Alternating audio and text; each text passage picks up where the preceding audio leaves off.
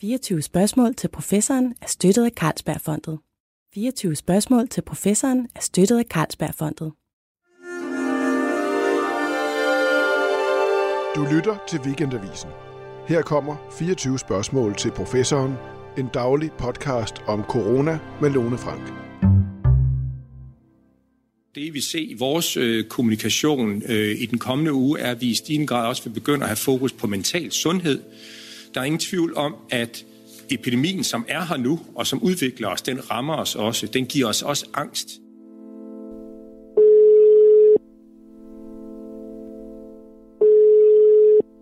Hallo, det er Søren Østergaard. Jamen goddag, Lone Frank. Hvordan går det? Det går godt, men jeg glæder mig til at komme ud af, af hjemmekontoret. Ja, men du har det okay. Du har ikke nogen psykiske men. Nej, det, det mener jeg ikke. Øh, jeg, øh, jeg prøver at holde mig i gang, og øh, så hjælper det også at tale telefon med nogen gang imellem. Så tak fordi du ringer. Der er nogen, der er mere skrøbelige og udsatte, og som har det særligt svært i øjeblikket. Corona, det rummer jo alt det, som angst er lavet af. Der er færre, der henvender sig på de psykiatriske afdelinger i Danmark.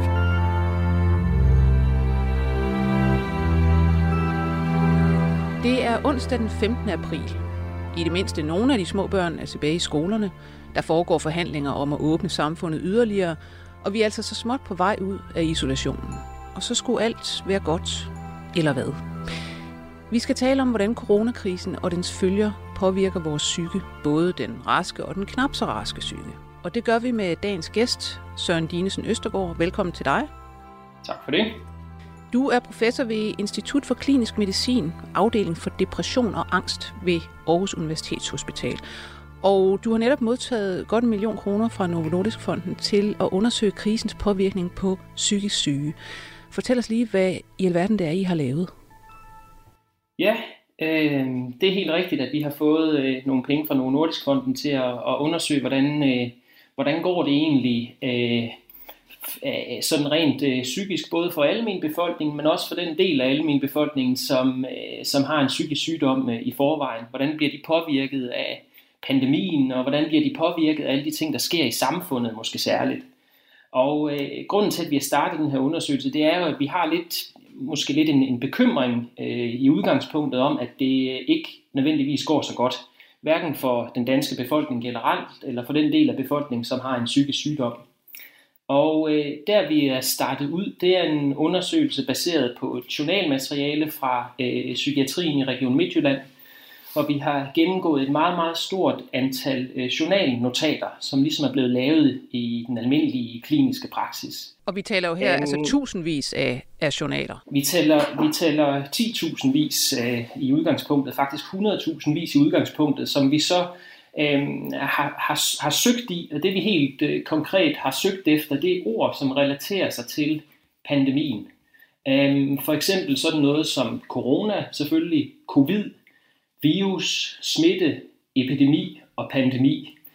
De ord har vi simpelthen sat en computer til at, at søge efter i øh, øh journal, i mange, mange øh, journalnotater, som, øh, som findes i det journalsystem, som vi bruger i Region Midtjylland. Og der fandt vi omkring 13.000 øh, journalnotater, som indeholdt et af de her ord. Og vi havde godt en fornemmelse, øh, inden vi gik i gang med det her, at mange af dem, der vil stå sådan nogle praktiske, logistiske ting, siger, at den her samtale med patienten, som egentlig skulle have været en fysisk kontakt, hvor patienten skulle være kommet ind på hospitalet, er blevet lagt om til en videosamtale. Øh, og det, det, det fandt vi ganske rigtig mange tilfælde af. Vi fandt også øh, nogle enkelte, hvor det var, var patienter, som var blevet testet og podet for øh, coronavirus. Øh, og endelig, så, så det var jo relevant på sin egen måde, men det vi var interesseret i, det var at se, om der var beskrivelser af øh, symptomer, særligt symptomforværing, hvor der stod, at øh, for eksempel patienten oplever en klar øget angst på grund af alvirakken omkring coronavirusen, eller patienten har øget tvangstanker og tvangshandlinger på grund af coronavirusen, har svært ved at styre øh, de rituelle håndvaske og den slags ting, som, som der er jo nogle af vores patienter, der, der har problemer med. Og hvor meget og, finder I så af det? Jamen, vi fandt det hos, øh, vi fandt det hos omkring 1000 patienter, faktisk, at, øh, at det her det var en, en udfordring. Simpelthen, hvor vi mente, at her er der noget, der minder om, om en, en, en ret klar association imellem pandemien eller de ting, som foregår i samfundet, eller de ting, som foregår i den enkelte familie også, øh, som hænger sammen med den psykiske sygdom.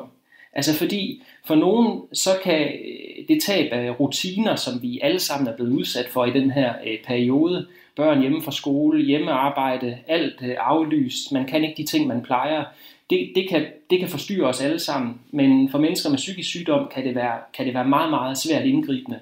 Fordi nogle af de øh, rutiner, de er med til at holde deres øh, symptomer på, øh, på afstand og gøre, at de rent faktisk kan fungere.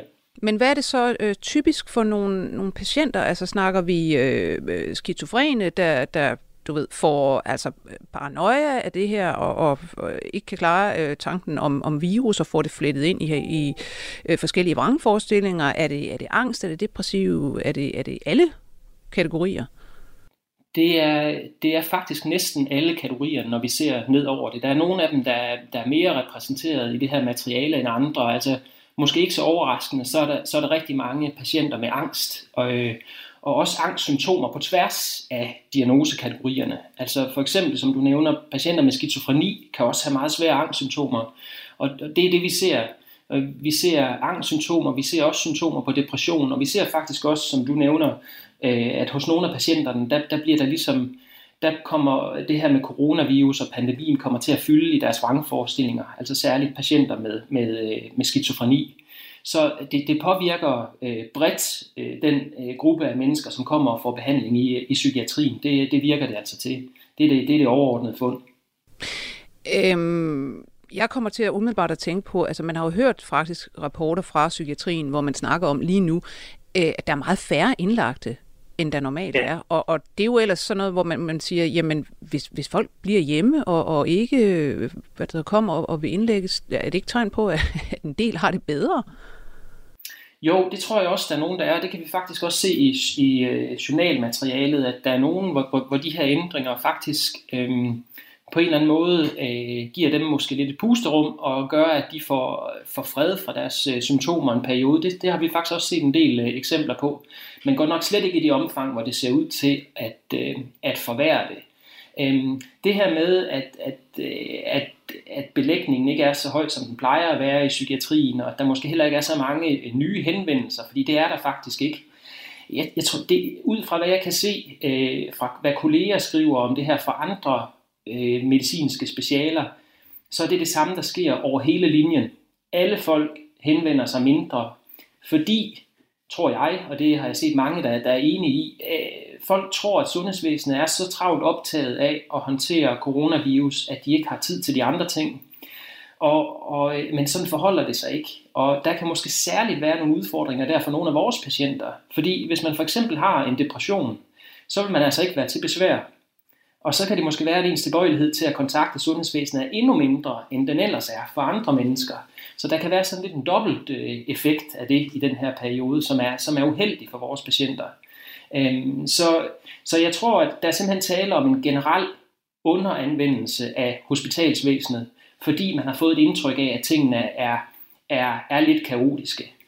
De er også lidt kaotiske og anderledes, men, men faktisk så er den overordnede besked jo egentlig, at folk skal forsøge at prøve at bruge sundhedsvæsenet nærmest ligesom de plejer. Måske med den eneste øh, ændring, at den første kontakt gerne skal være telefonisk. Så finder man ud af, hvad man skal gøre derefter. Nu tog du fat i, i depression.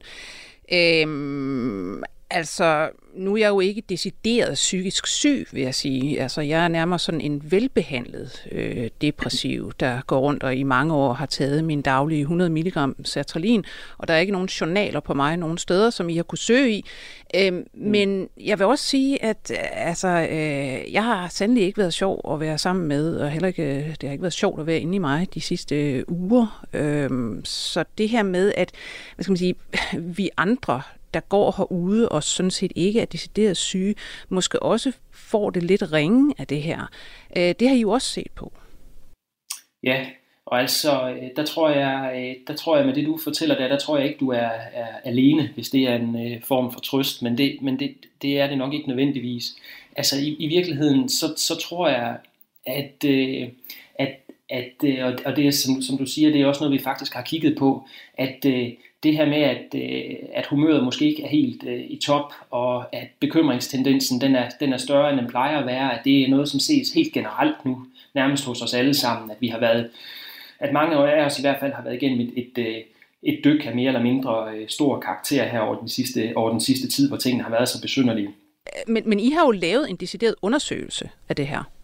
Det er rigtigt, ja. Vi har, øh, vi har lavet en, en relativt stor spørgeskemaundersøgelse, hvor vi har øh, været i kontakt med over, øh, ja, hvor mange var det egentlig, det var? Jeg tror, det var mere end 3.000 øh, mennesker. Øh, i, I Danmark her øh, er det en uge eller to siden, vi lavede undersøgelsen, og vi har faktisk resultaterne klar nu. Og der har vi blandt andet forsøgt ligesom at tage temperaturen på det psykiske velbefindende hos befolkningen øh, via et ret velvalideret spørgeskema, som ligesom spørger ind til, hvordan det egentlig går. Øh, det spørger ikke ind til, om folk de er deprimerede. De spørger, hvor godt går det. Og det vi så egentlig ved at, vi prøver ikke at snyde folk, men det vi egentlig er lidt interesseret i her, det er, hvor lidt godt går det. Øh, og går det mindre godt, end det plejer. Og det vi, det vi har fundet ud af her, det er ved at sammenligne med en undersøgelse, som blev lavet i 2016, øh, også af den generelle danske befolkning, at det går altså lidt dårligere, end det gjorde der i, i 2016. Og øh, det er ikke alle, det går, øh, det går øh, lige dårligt for, kan man sige. Det ser faktisk ud til, øh, af en eller anden årsag, at det, det, går, øh, det ser ud til, at det særligt af kvinderne, der måske har det øh, mindre psykisk godt i den her periode øh, i forhold til mændene. Hvordan angiver de det? Altså, og hvor meget er der tale om? Er det sådan en negligibel lille øh, altså blip, eller, eller er det noget, hvis man nu tager øh, kvinderne og sammenligner kvinder nu og kvinder øh, i 2016, noget, der faktisk er betydeligt? Ja, vi kan, se, vi kan se en forskel, som er, den er statistisk signifikant, men den er ikke stor. Altså, det tal, som jeg mest har hævdet mig ved, det er, at det her, det mål, vi har brugt, det giver en score på mellem 0 og 100, hvor 100 er optimal psykisk velvære, og 0 er den totale mangel på psykisk velvære. Og man plejer at sige, at det her værktøj bliver samtidig brugt af, af praktiserende læger til at screene for depression. Og så plejer man at sige, så den tommelfingerregel er, at hvis man scorer under 50 på det her mål, som altså går fra 0 til 100, så er man i højrisikozonen for at have en depression og, og bør blive undersøgt for depression. Og der kan vi altså se, øh, i, øh, når vi sammenligner med perioden fra 2016, at der er sket en, en relativ stigning på 17 procent i andelen af kvinder, som befinder sig i den her risikokategori. Ja, det er jo pænt meget, øhm, faktisk. Ja, altså man kan sige, at absolute tal, der er det en forskel på 4% fra omkring 25% til 29%, men det er altså en 17% stigning. Hvis det modsvarer en 17% stigning i antallet af kvinder, som har en depression, så, så er det mange. Mm. Altså, det er jo så interessant det her med, øh, at kvinder skulle have en, øh, skal man sige, skulle føle sig mere påvirket af den her situation end mænd.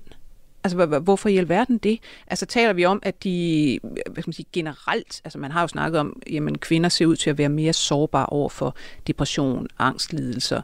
Øh, har I andre forklaringer, eller mulige forklaringer på det her? Altså, vi, vi, vores forklaringer, i hvert fald sådan tentativt, er inde på nogle af de samme baner, som du, som du er inde på der. Altså vi, vi ved godt, at øh, depression det er omkring dobbelt så hyppigt som hos kvinder, som det er hos mænd. Øhm, og der er nok et eller andet med, at, at øh, kønnene har en tendens til at respondere lidt forskelligt på øh, stressende omstændigheder.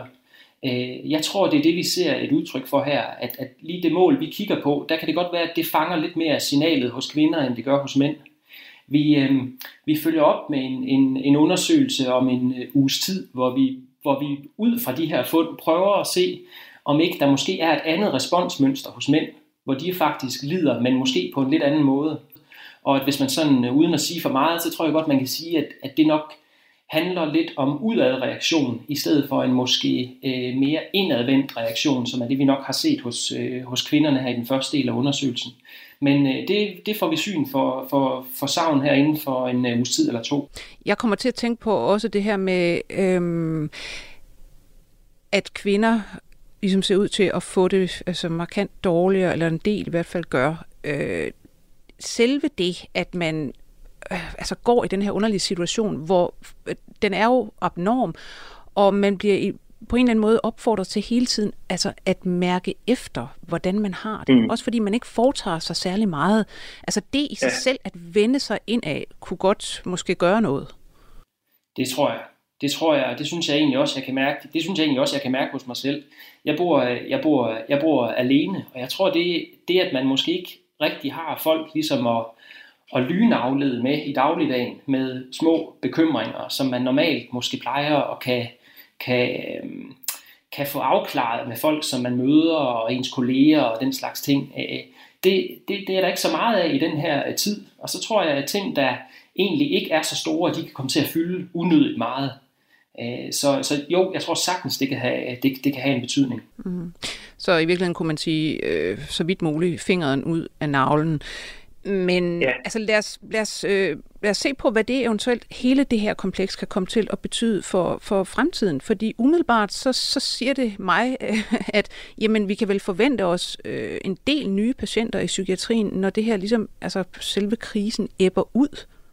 Det, det, det tror jeg desværre er rigtigt. Øhm, vi, jeg, jeg har lidt en fornemmelse af, at vi går og samler til hus nu af, af af psykiske problemer hos, øh, hos folk, som de, og det synes jeg egentlig også er en vigtig ting, som de jo nok ikke rigtig får hjælp for i den her periode.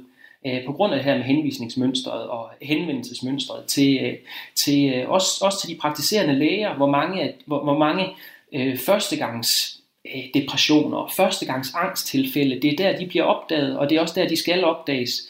De praktiserende læger, de nævner jo, at de i den her periode har omkring øh, 40% færre kontakter, end de har øh, almindeligvis i den her periode.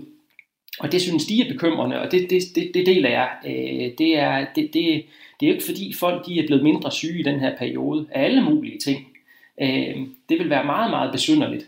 Så øh, der bliver en pukkel på den anden side af det her, og jeg tror, at den bliver større end, hvad skal man sige, det som den mindre henvendelse, vi har haft i den her periode, mens krisen pågår, jeg tror, det, det, det bliver sådan lidt med, med renters rente på den anden side af, af det her, og der, der tror jeg, det psykiske kommer til at betyde en hel del. Det, det er også noget, vi faktisk regner med at undersøge, når vi kommer på den anden side af det her. Øh, fordi jeg tror, hvis, hvis vi kiggede ud i befolkningen nu, og hos de praktiserende læger måske særligt, og, og prøvet at kigge på registerne, hvad dukker der op af folk nu, så er der ikke noget. Altså, så er der færre, end der plejer at være. Men om et års tid, måske 8-9 måneder eller sådan noget, når vi forhåbentligvis er på den anden side af det værste af den her pandemi, og folk igen kan begynde, eller folk igen begynder at bruge sundhedsvæsenet normalt, så tror jeg, at vi via registerne, via nogle, nogle forskningsprojekter, vi, vi har planer om at lave der, kan se, kan se den top øh, at der rent faktisk har været et, et, et, et, et, jeg vil ikke sige et overforbrug, fordi det har været nødvendigt, men, men altså, at der har været en meget, meget stor øh, kontakt til sundhedsvæsenet, blandt andet med henblik på behandling af psykiske lidelser øh, her over de, over, de næste, ja, over de næste års tid, over de næste halve års tid, når tingene normaliserer sig lidt. Altså, du har jo faktisk været med til at lave studier øh, før, der tyder på, at efter forskellige typer øh, traumer og forskellige hændelser, selv i andre lande, ja, så kan man altså have en pukkel af traumerelaterede lidelser. Du har set på 11. september og på Breivik i Norge, og hvad der så skete i Danmark bagefter. Ja, det er, det er rigtigt. Det var nogle undersøgelser, jeg lavede med øh, nogle kolleger fra, fra statskundskab, fordi det jo, det var sådan et, øh, et lidt interessant øh, øh, grænseområde mellem samfundet og, og psykisk sygdom. Og det vi fandt der, både for 9-11 og for, for øh, Breiviks øh, terrorangreb, det var, at vi altså kunne se en ret signifikant effekt på den danske befolkning, selvom at de her terrorangreb de skete i andre lande. Øhm, og øh, den tidsmæssige sammenhæng var, var, var, var påfaldende stærk, øhm, og signalet var egentlig også relativt stærkt. Så det er altså noget, der øh, kollektiv traumer, øh, og det er det her, vi går igennem jo nok egentlig også på en eller anden måde, et globalt kollektivt traume, det, øh, det påvirker befolkningen. Så det tror jeg, vi vil se igen. Altså for ganske nylig, der kom der jo et studie, eller ikke et studie, faktisk en, en kommentar i uh, Journal of the American Medical Associations uh, tidsskrift, hvor tre amerikanske psykiater, de simpelthen stiller spørgsmålet, må ikke den her coronakrise, den simpelthen udgør den perfekte storm med hensyn til at få antallet af selvmord op på den anden side? Det er rigtigt. Og øh, nogle af de ting, som de, øh, som de påpeger der, det er, at de siger, at der er, der er en masse faktorer, som nu eksisterer på samme tid, og måske påvirker øh, selvmordsraten i samme, i samme retning. Øh, nogle af de ting, som de nævner, det er den økonomiske konsekvens, som kommer af, af, af den periode, som vi gennemgår nu, hvor man jo allerede er begyndt at se nogle ret stærke signaler i økonomien og på aktiemarkederne. Der ved man, fra tidligere, at der ser ud til at være en sammenhæng mellem øh, antallet af selvmord og sådan noget som antallet af arbejdsløse i en, i en befolkning. Så det er de bekymrede for. Øhm, så er der øh, det med, at det måske kan være svært i en periode at få hjælp til sine øh, psykiske lidelser, og at folk, ikke, og at folk heller ikke opsøger den i samme, i samme grad. Øh, de taler også om, om medierne, at man kan komme i sådan en slags, de, de, nævner et begreb, de kalder national anxiety. Øh, man kan måske udvide det og så sige, at det handler vel nok egentlig om global anxiety i, det, i den her tid, øh, fordi vi alle sammen er så påvirket af, af det, der sker. Jeg lagde mærke til noget interessant i, i forskellige studier, de også relaterer til omkring altså korrelation mellem selvmord og så øh, forskellige faktorer, at der er også en kønsforskel i og med, at øh, altså, øh, selvmord øh, ser ud til at, at gå op for mænd, når de økonomiske ja. indekser ligesom går ned, mens at for kvinder er det ikke de økonomiske indeks, der er det arbejdsløsheden. Altså de begår mm. i højere grad selvmord, når arbejdsløsheden går op. Ja, altså... Øh det er jo også en, øh, det, det kan godt være, at det også rammer ind i nogle øh, sådan karakteristiske, øh, en karakteristisk maskulin fenotype om at skulle, at skulle, at skulle, skulle brødføde familien på en eller anden måde og sige, at nu, nu ser det ud til, at øh, de udsigter, der er, der er det ikke sikkert, at jeg kan klare det. Øh, jeg, jeg, jeg ved det ikke. Man kan sige, at det er så ikke det at tabe arbejde. Jeg, jeg ved det ikke, hvad det egentlig er, der ligger, der ligger til grund for det, men interessant det er det. Altså nu før, at den her udsendelse ender i et meget, meget sort hul, så vil jeg lige høre, har I ikke også set noget positivt i det, der er sket ifølge, øh, i forbindelse med coronakrisen, for i det mindste nogle patientgrupper? Jo, altså vi har lært noget vigtigt øh, i psykiatrien, tror jeg, det er, at vi skal tage øh, telepsykiatrien øh, mere til os. Og med det der mener jeg simpelthen, at øh, det at bruge øh, videosamtaler med øh, nogle af patienterne, det øh, er, er rigtig, rigtig godt. Det er der mange af patienterne, der er glade for, og øh, det giver dem en, en fleksibilitet, og også behandlingsvæsenet et, øh, en, en fleksibilitet, som øh, vi kommer til at gøre brug for fremover. Så øh, det, det, har vi, det har vi lært, og det er noget, som vi kommer til at tage med videre. Ja, det kan, det kan være rart ikke at skulle sidde direkte over for sin terapeut, men kunne nøjes med at have vedkommende på en skærm. Øh, det er jo interessant i sig selv. Ja, øh, der er jo så også, hvad skal man sige, ser det ud til, at, at øh, for, for nogen ikke syge, kan det, kan det være helt rart at, at gennemgå denne her øh, krise. Jeg vil lige læse lidt op af et øh, gækkebrev, som øh, forfatteren Susanne Brygger, hun har sendt til, til DR, hvor hun skriver følgende. Midt i verdens ufattelige lidelser nyder jeg coronadagene. Jeg ser civilisationens fernis krakelere, alt imens ligene af nogens kære smides i skraldespande i New York, og kølevogne kører rundt med de døde, fordi der ikke er kapacitet til at kremere. Men for mig er det et privilegium at få lov at opleve dette historiske øjeblik, verdens vendepunkt, hvor der er opstået et helt nyt fællesskab mellem de unge, der kan miste deres job, mens de gamle risikerer livet. Så altså, måske er der også noget at hente for, for, for øh, nogen af os. Ja, det, det håber jeg da. Det, det tror jeg også. Og nu kan man sige det, der står i, i, i gækkebrevet der, øh, om, om at være med til at opleve noget, som øh, er en stor ting for hele verden. Øh, det er, man ser jo på det, der foregår rundt omkring i verden nu, synes jeg i hvert fald personligt, med sådan lige del, lige dele øh, redsel og fascination, fordi det er på en eller anden måde også fascinerende, alt det, der, der sker i, i samfundet, og at, og at hele verden oplever det samme Øh, i hvert fald en meget, meget stor del af verden. Det er altså ikke så tit, det sker, og det er ikke sikkert, at, det, at, at man selv som person nogensinde kommer til at opleve noget lignende igen. Øh, så det er der et historisk øh, særligt øjeblik, og dermed skal man ikke tro, at, at, at jeg eller Susanne Brygger for den sags skyld synes, at, at der er sådan noget morbidt interessant i den her sygdom, og at, at folk de dør. Det er ikke det. Det er bare det faktum, at det er noget, vi, vi er fælles om i en meget, meget stor del af verden, og det er der et eller andet menneskeligt interessant over. Det, sådan tror jeg også, der er mange, der, er mange, der har det midt i, midt i det her moras. Det kan vi så herfra opfordre til, at man funderer lidt over. Tusind tak, fordi at du var med, Søren Dinesen Østergaard. Det var så lidt til fornøjelse. Professor ved Institut for Klinisk Medicin ved Aarhus Universitetshospital og afdelingen for depression og angst, skal jeg sige. Jeg skal også sige, at vi i dag var produceret af Simon Ejby Schmidt, Anders Stein jeg selv hedder Lone Frank. På genhør.